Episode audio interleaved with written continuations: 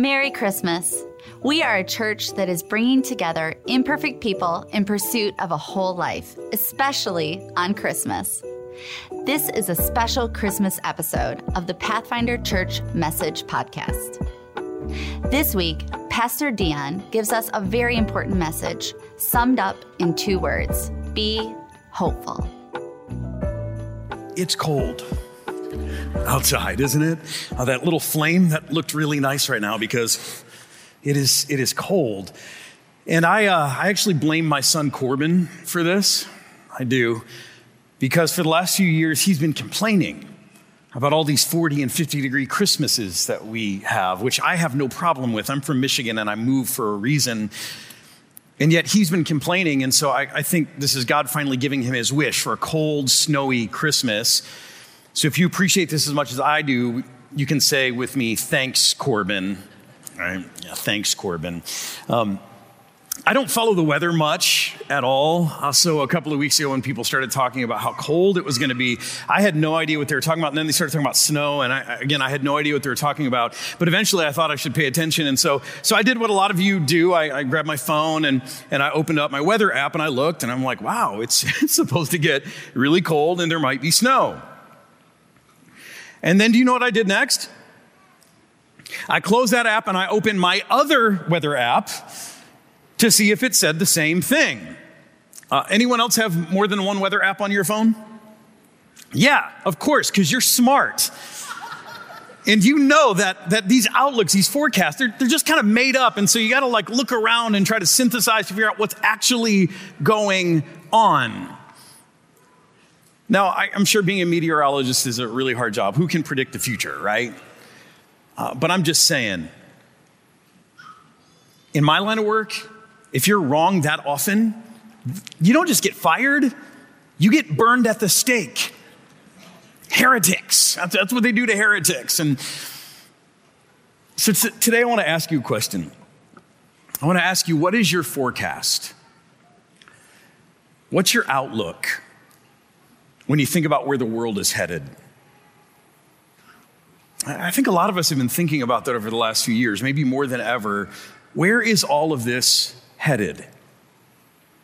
For some of us, it's pretty clear. It seems like we're on a collision course with chaos or disaster. We're headed full speed in the wrong direction.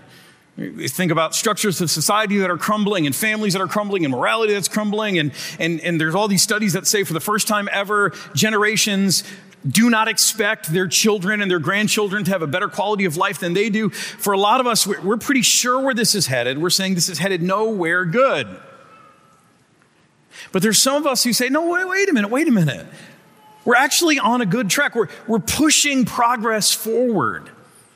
We're solving problems. We're healing diseases that used to ravage whole populations. We're, we're extending lifespans. We're increasing socioeconomic status for millions of people around the globe. It's not perfect, but we're doing better and better all the time. We're getting better and better all the time. We're helping people. We're, we're doing more than ever before. I want you to mark in your own mind which of these do you think is more accurate? Are, are, we headed towards disaster or is everything going great? Are we losing? Are we winning? Is it rain for days or sunny skies from here on out? Who's right? Well, I'm going to make an assumption. I'm going to assume that since you, uh, you got here early this morning to celebrate Jesus' birthday, I'm going to assume that you have respect for the person of Jesus and you care about what he says about things. So, so what does Jesus say about this, about where things are headed? What's his forecast? Well, once his disciples asked him that very question, and, and here's what he said. He said, Nation will rise against nation and kingdom against kingdom.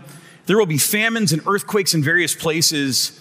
All these are the beginning of birth pains. Then you will be handed over to be persecuted and be put to death, and you will be hated by all nations because of me.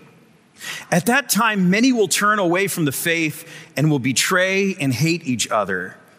And many false prophets will appear and deceive many people. Because of the increase of wickedness, the love of most will grow cold. Wow, that's bleak, isn't it? Not good at all, Jesus says. there's a lot of bad stuff coming. in the future, Jesus says. The outlook is not sunny. So if you are one of the pessimists or cynics in the, in the congregation today, congratulations. You win. You got it right. Actually, hold on. Jesus isn't done. He, has more to say. After all of that, the very next words he says are this He says, But the one who stands firm to the end will be saved. And this gospel of the kingdom will be preached in the whole world as a testimony to all nations, and then the end will come. Well, well, well, what do we have here? He kind of turns it around there, doesn't he? For starters, he says, you know what? Even if things get bad, here's the good news. If you stand firm in faith till the end, you'll be rescued from all this and taken into something better. That's great. It's great to know. And not only that, he, he says, but you know what? Even for the situation of the world, things aren't as bad as they seem because the gospel of the kingdom of God is going to be preached to all nations, to the very ends of the earth. And here's what you need to understand that where the gospel is preached, the true gospel of Jesus, things get better. They do. Now, you may be thinking, well, there's been all kinds of awful things that have happened in the name of religion, in the name of Jesus. I know, but that's not what Jesus is talking about. People have co opted his name, people have co opted his, his gospel and, and preached something else. That's not what he's talking about here. Who, whoever and wherever the gospel is preached, and to whomever the gospel is preached, the results are unequivocally that things get better. And, and I can't prove this to you today, but I will say this if it's something that you want to look into for yourself, if you're not sure, there's a book. It's called Who is This Man? Who is This Man? It's written by a pastor named John Ortberg. John Ortberg, who is this man? Investigate it, study it for yourself. Wherever the gospel has gone throughout time, things get better. So, those of you who are optimists, if your forecast of the future is good, then guess what? You're also right. Yay, everyone wins. It's kind of like 90s elementary school, everyone gets a trophy. So, what's, what's the takeaway in all of this? Uh, here's the takeaway. If you want to be a person of hope, if you want to be hopeful, as we were just prompted to do, right? Be hopeful, then we have to embrace both outlooks. And this is where we get this wrong all the time. We, we sometimes assume that being a hopeful person is one and the same with being an optimist, but that's not true. A prisoner of war, James Stockdale, I don't know if you've heard of Admiral Stockdale before. He, he ran for president with Ross Perot back in the 90s. Um, but before that, uh, he proved that this wasn't true. He was a prisoner of war for seven and a half years in Vietnam, in North Vietnam, in what was called the Hanoi Hilton. Now, if you don't know what this is, this is not a hotel. Um, it was a tongue in cheek name for a torture prison. It was one of the most uh, heinous. And in fact, when I went to Vietnam 12 years ago, I, I toured this prison, and it, it, it, is, it is an eerie place. And Stockdale was there for seven and a half years. He actually survived it when very few people did. A few years ago, Jim Collins, maybe you've heard of him, he's a, he's a business writer. He wrote a book called Good to Great. And in part of the book, he talks to Stockdale and, and, he's, and he wants to understand how, you know, how, how does a person come out of a situation like that after seven and a half years in a prisoner of war uh, prison camp? How do, you, how do you survive that? And so he's asking Stockdale about how he survived. And then he asks him the question okay, but who didn't make it out? Tell me about those people. Who didn't survive? And Stockdale said, oh, that's easy. That's easy. It was the optimists. The optimists never survived. And Collins asked him, he said, Wait a minute, wait a minute. The optimist didn't survive? You have to explain that. And he said, Yeah, uh, here's what would happen. The optimist would say, We'll be out by Christmas. And then Christmas would come and go, and we'd still be there. And, and then they'd say, We'd be out, we'll be out by Easter. And then Easter will, would come and, and go. And then Thanksgiving would come and go. And next Christmas would come and go. And they would die of a broken heart. Viktor Frankl, concentration camp survivor, in the Nazi camps, he, uh, writer and a brilliant man, um, he observed the same thing in the Nazi concentration camps. That those who, who had an overly optimistic point of view, they died of a broken heart. See, hope and optimism, they are not the same. But, but that's not an invitation to pessimism either, because we also know that pe- pessimism can be deadly. It, it can become a self fulfilling prophecy. If you expect the worst, the worst will often happen. You'll make it happen in life. So it's not an invitation to pessimism. Here's what Stockdale said. He said that in the camps, the ones who were most likely to survive were the people who believed to their core that they would get out. And they also knew that it wouldn't be soon. They held both outlooks. Here's how he summarized it. He said this He said, You must never confuse faith that you will prevail in the end, which you can never afford to lose, with the discipline to confront the most brutal facts of your current reality, whatever they might be. I'll give you a second to take that in.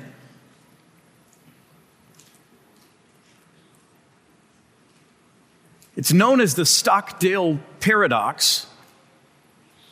But you know what? I think he's actually describing biblical hope. See, hope isn't what we think it is.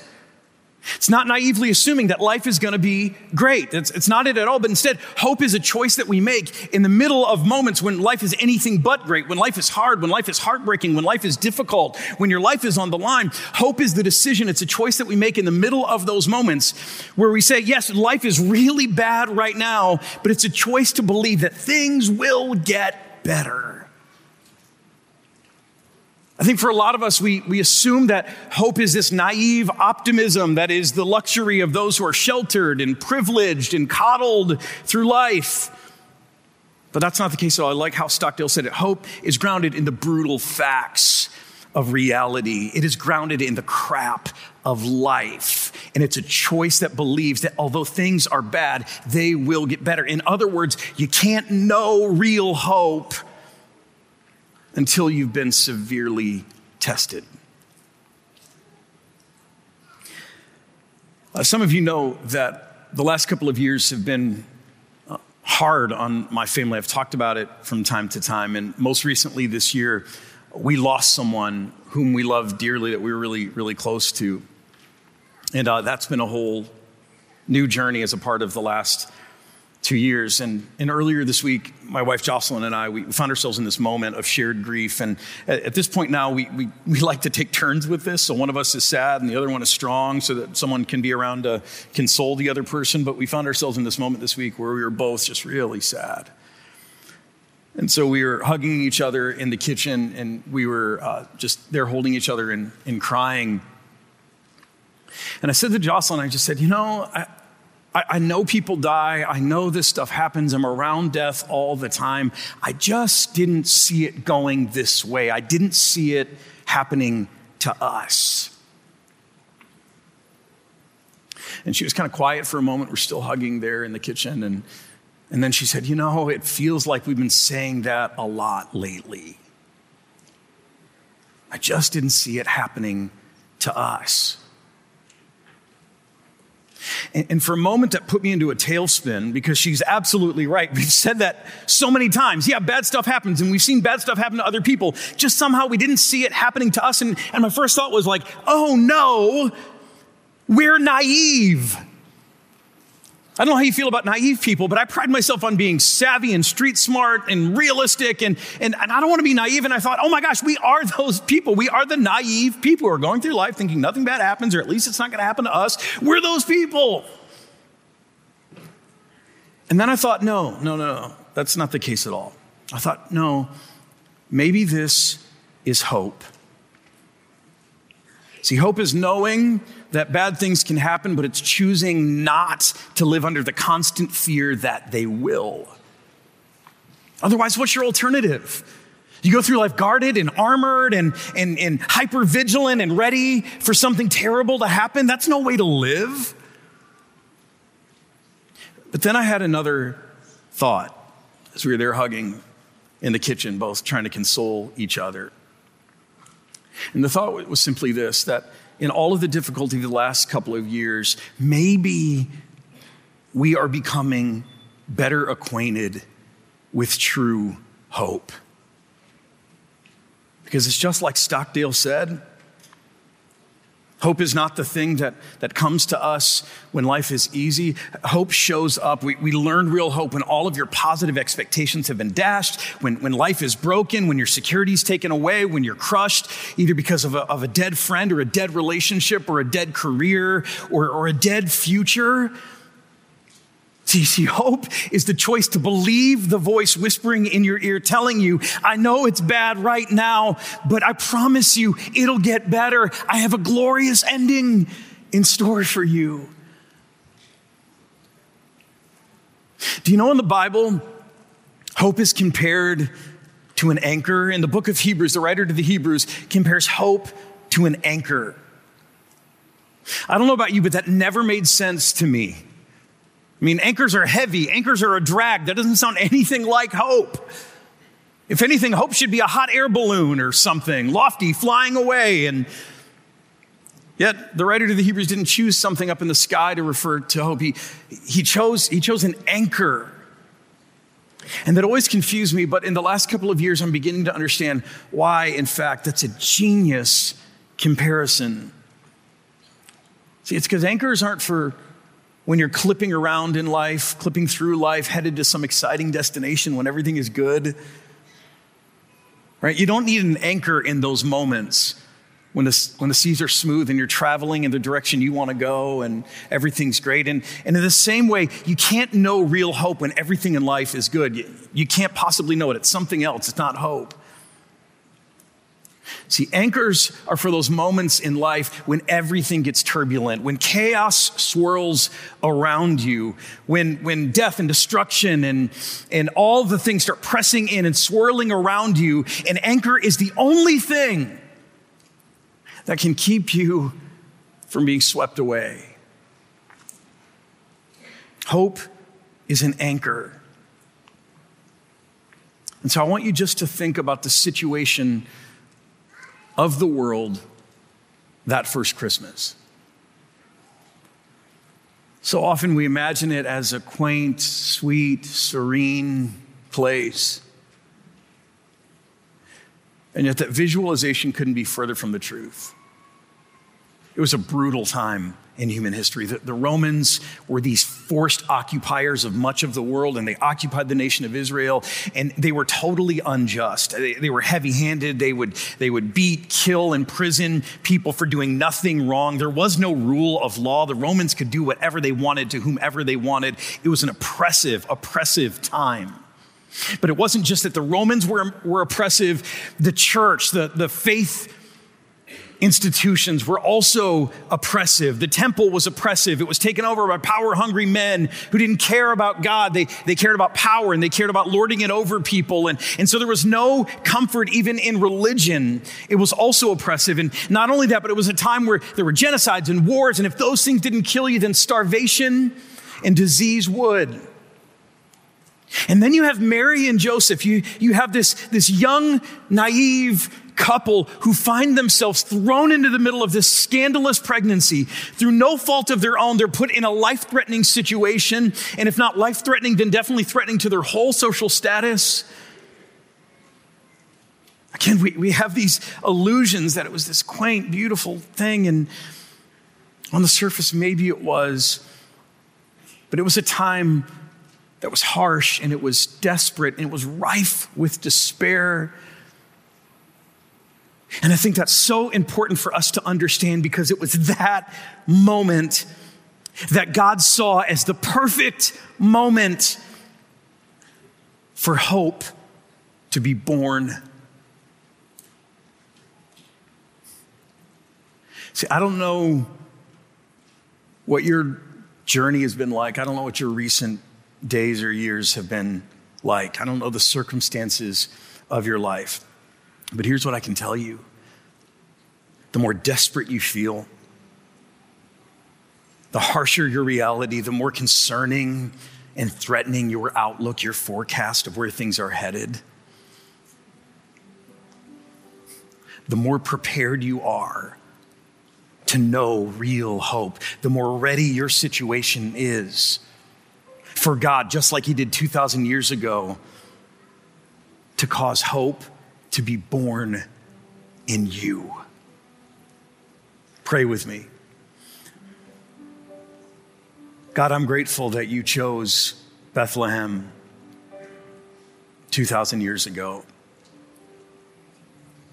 a place of hopelessness, to bring hope, unprecedented hope into the world through your son, Jesus. God, I'm grateful because that's a promise to us that when we are in our most hopeless places, when, when despair is all around us, when, when the outcasts or the outlook and the forecast is, is dark and scary, God, it's a promise to us that we are not forsaken, that those are the moments that you love to show up in. That it, that it is those very moments where hope is born, where, where we get to understand it, where we get to claim it, where we get to live it. God, I thank you for all of the moments of joy that we get to experience in life. And Father, I pray that our celebration of Christmas would be filled with joy, that you'd keep us safe, that you'd protect us, that you'd keep us civil and kind toward each other, you'd make us quick to forgive and slow to anger, that our days ahead would be filled with joy because that's a gift and Lord, when we experience joyful moments over the next few days, may we not forget that those moments come from you. They're a gift from you and cause our hearts to give thanks. But Lord, if the days ahead should hold less than joy for us, if they should be difficult, if they should be heartbreaking, if they should be threatening, if the harshest realities of life should swirl around us and threaten to devour us and sweep us away, Lord, remind us that even greater than joy, you've promised us hope. Hope is one of the things that will remain when all else ceases. God, make us people of hope. Don't waste the difficult seasons and moments that we go through in life and that our world goes through but God, continue to be the voice of promise that whispers in our ears in our darkest moments, assuring us that we are never forsaken, we are never alone. That as bad as things might be in the here and now, that you have a glorious future for all of us. God, in our own moments of despair, just like you did 2,000 years ago, cause hope to be born in us. We pray it for Jesus' sake and in his name. Amen. Thanks for listening to this special Christmas edition of the Pathfinder Church Message Podcast. If you'd like to hear more messages like this well into the new year, hit the subscribe button. You can also find more resources at our website, pathfinderstl.org. Merry Christmas.